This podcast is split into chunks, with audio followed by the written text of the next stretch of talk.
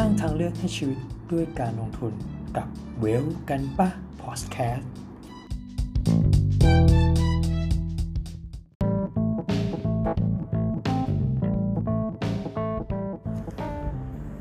สวัสดีครับ อยู่กับเวลกันปะ EP 6 เชื่อว่าตอนนี้หลังจากที่คนได้มารู้จักกับการสร้างเวลผ่านกองทุนรวมมา 5 EP แล้ว วันนี้ได้เวลาแล้วครับ ที่เวลกันปะจะมาแนะนำประเภทของกองทุนรวม ที่ทุกคนต้องรู้ เพราะเชื่อว่าหลาย ๆ คนเนี่ยตอนนี้น่าจะเปิด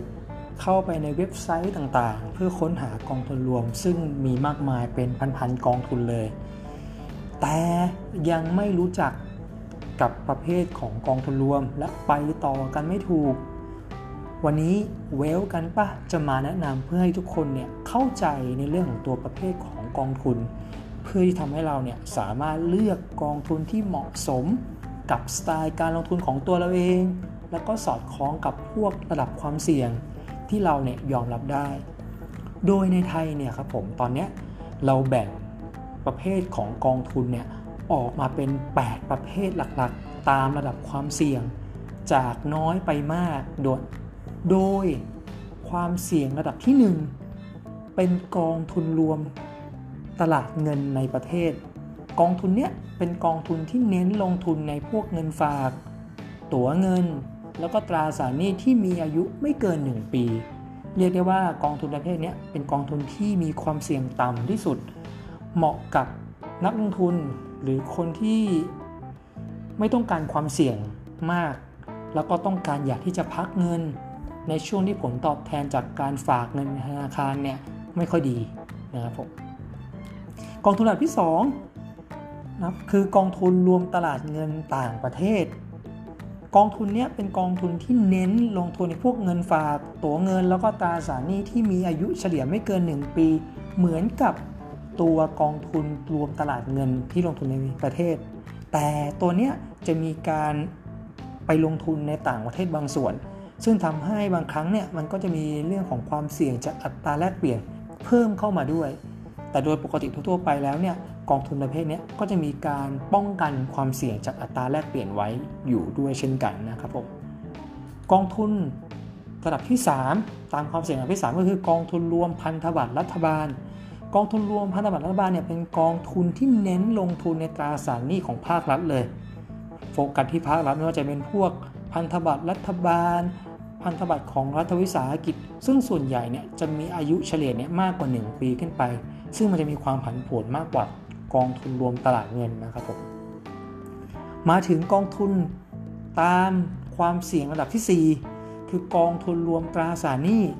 กองทุนรวมตราสารหนี้เนี่ยเป็นกองทุนที่เน้นลงทุนในตราสารหนี้ของทั้งภาครัฐด้วย แล้วก็เอกชนด้วย โดยตราสารหนี้ของภาครัฐเนี่ยก็จะลงทุนในพวกพันธบัตรรัฐบาล พันธบัตรรัฐวิสาหกิจ ตั๋วเงินคลัง แล้วก็ถ้าภาคเอกชนก็เป็นการลงทุนในหุ้นกู้ของเอกชน ซึ่งมีทั้งกองทุนที่ลงทุนในตราสารหนี้ระยะสั้น คืออายุไม่เกิน 1 ปี กับตราสารหนี้ระยะยาว คืออายุเฉลี่ยมากกว่า 1 ปีขึ้นไป ซึ่งถ้าพูดก็พูดแล้วเนี่ยกองทุนประเภทนี้เหมาะกับนักลงทุนที่เน้นลงทุนทั้งระยะสั้น แล้วก็ระยะยาวบอกเหมาะกับคนที่แบบว่า รับความเสี่ยงได้ไม่มากเท่าไหร่ แต่ก็คาดหวังผลตอบแทนที่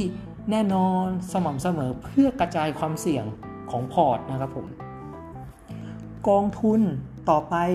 นะผมกองทุนที่แบ่งตามความเสี่ยงระดับที่ 5 กองทุนประเภทนี้เป็นกองทุนรวมผสม ถ้าพูดง่ายๆก็คือเป็นกองทุนที่ลงทุนในสินทรัพย์อะไรก็ได้เลย ไม่ว่าจะเป็นเงินฝากตราสารหนี้หุ้น ซึ่งสัดส่วนในการลงทุนเนี่ยก็จะมีการ เวทแตกต่างกันไปตามแต่นโยบายการลงทุนของกองทุน ซึ่งอันเนี้ยเหมาะกับผู้ที่รับความเสี่ยงได้ระดับปานกลางถึงสูง แล้วก็คนที่ไม่มีเวลาในการปรับสัดส่วนหรือกองทุน หากตลาดมีความผันผวนกองทุนรวมผสมเนี่ยก็เป็นอีกทางเลือกหนึ่งเพราะว่าเขาอะลงทุนทั้งในตัวในหุ้นด้วยตราสารหนี้ด้วย ความเสี่ยงมันก็ไม่ได้มากจนเกินไปเป็นความเสี่ยงกลางๆแต่ก็คาดหวังผลตอบแทนที่มีความสม่ำเสมออยู่พอสมควร นะครับผม ต่อไปอันนี้ความเสี่ยงเริ่มสูงขึ้นเรื่อยๆละกองทุนความเสี่ยงระดับที่ 6 คือกองทุนรวมที่ลงทุนในตราสารทุน ถ้าพูดง่ายๆคือเป็นกองทุนที่เน้นลงทุนในหุ้น ทั้งในประเทศแล้วก็ต่างประเทศ ซึ่งกองทุนประเภทนี้ก็จะรวมถึงพวก S S F R N F ไปด้วย ซึ่งกองทุนนี้เหมาะกับผู้ที่ต้องการผลตอบแทนสูงเลย แล้วก็รับความเสี่ยงที่สูง แล้วก็ เหมาะกับคนที่อยากที่จะลงทุนในหุ้นรายตัว แต่ไม่มีเวลากองทุนรวมตราสารทุนเนี่ยก็เป็นอีกหนึ่งทางเลือกนะครับผม ต่อไปความเสี่ยงระดับ 7 แล้วครับผม กองทุนความเสี่ยงระดับ 7 เนี่ยก็เป็นกองทุนรวมตามหมวดอุตสาหกรรม คือกองทุนประเภทนี้จะเน้นลงทุนในหุ้นที่โฟกัสไปยังอุตสาหกรรมต่างๆ มากขึ้นไม่ว่าจะเป็นหุ้นที่เกี่ยวข้องกับธนาคาร หุ้นสื่อสาร หุ้นเทคโนโลยี หุ้นเฮลท์แคร์หุ้นโรงพยาบาล ซึ่งกองทุนประเภทนี้จะเป็นกองทุนที่มีความเสี่ยงสูงกว่ากองทุนรวมตราสารทุน เนื่องจากมีการลงทุนแบบโฟกัสเลยกระจุกตัว จึงเหมาะกับคนที่รับความเสี่ยงได้สูง แล้วก็มีความเข้าใจแล้วก็ศึกษาในกลุ่มของตัวอุตสาหกรรมนั้นมาเป็นอย่างดี และสุดท้ายครับกองทุนรวมตามความเสี่ยงระดับที่ 8 ซึ่งเป็นความเสี่ยงระดับสูงสุดที่เปิดจำหน่ายในไทยก็คือกองทุนรวม ทางเลือก กองทุนประเภทนี้เป็นกองทุนที่เน้นลงทุนในทางเลือกอื่น ๆ ที่นอกเหนือจากสินทรัพย์พื้นฐานอย่างพวกหุ้นพันธบัตรรัฐบาลนะพวกนี้ซึ่งมันก็คืออะไร 1. ทองคำครับ 2. น้ำมันครับ ซึ่งกองทุนประเภทนี้เหมาะกับคนที่รับความเสี่ยงได้สูง และต้องการกระจายการลงทุนไปยังสินทรัพย์อื่นๆ เพื่อลดความเสี่ยงของพอร์ต แต่ก็ต้องอาจจะมีความศึกษา แล้วก็ทำความเข้าใจในพวกรายละเอียด ต่างๆ แล้วก็ปัจจัยที่มีผลต่อราคาทองคำราคาน้ำมัน ซึ่งกองทุนรวม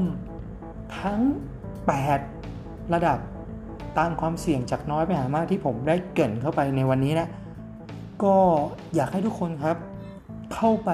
ประเมินความเสี่ยง ในแบบทดสอบประเมินความเสี่ยง สามารถพิมพ์ใน Google ได้เลยครับว่าแบบประเมินความเสี่ยงก่อนการลงทุน และให้ทุกคนนะเข้าไปทำแบบทดสอบเพื่อประเมินความเสี่ยงก่อน ความเสี่ยงตรงนี้และผลลัพธ์ของการประเมินเนี้ยจะช่วยให้นักลงทุนนะครับรู้ว่าเรารับความเสี่ยงได้มากน้อยแค่ไหน และก็จะสามารถที่จะเลือกกองทุนตามระดับความเสี่ยงของเรา ซึ่งเนี่ยเป็นเรื่องที่สำคัญที่สุดในการลงทุนผ่านกองทุนรวม หรือการลงทุนผ่านทางหุ้นรายตัวเช่นกัน เพราะฉะนั้นสิ่งสำคัญก็คือทำความเข้าใจกับความเสี่ยงที่เรารับได้นะครับผม ก็วันนี้หวังว่าทุกคนก็จะได้รู้จักกับประเภทของกองทุนรวม แล้วก็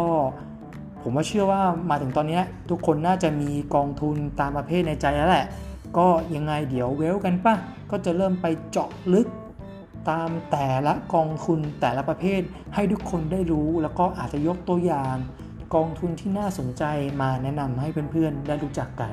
ก็ยังไงฝากกดไลค์กด Subscribe กด Follow กดติดตาม Podcast Well กันปะในทุก Podcast Player ที่ทุกคนใช้งานนะครับ แล้วก็อย่าลืมกด Follow Twitter Well กันปะกันด้วยนะครับผม ก็วันนี้ขอบคุณมาก ๆ ครับ สวัสดีครับ